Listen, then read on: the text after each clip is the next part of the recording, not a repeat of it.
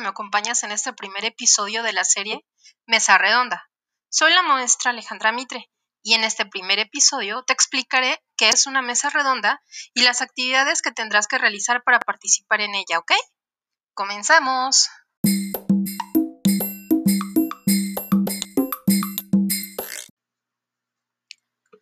Cuando se vive en comunidad, es frecuente que las personas tengan opiniones diferentes e incluso contrarias frente a asuntos que competen a todos. Una manera de tratar temas de interés colectivo es crear espacios de diálogo para promover el intercambio de información y de puntos de vista que son objeto de controversia. Una forma de organizar este intercambio de opiniones es a través de la mesa redonda.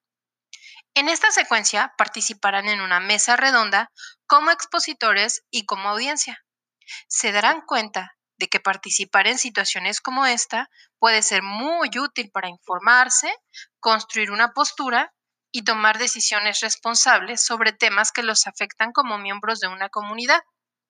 Las fases para realizar una mesa redonda son las siguientes. 1. Definir el tema y el propósito de la mesa redonda. 2. Buscar, leer y analizar la información. 3. Escribir notas para establecer una postura y fundamentarla con argumentos. 4. Participar como expositor y como audiencia en una mesa redonda. El tema que abordaremos en este proyecto será COVID-19, causas y consecuencias. Para eso, leerás y compararás distintos textos sobre nuestro tema para que generes tu propia postura respecto a él.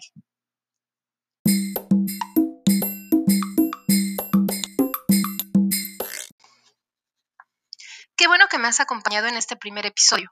Recuerda que encontrarás algunos enlaces en las notas del podcast hacia sitios de interés y recursos adicionales. No olvides suscribirte al canal y compartir este podcast con el hashtag Podcast Mesa Redonda.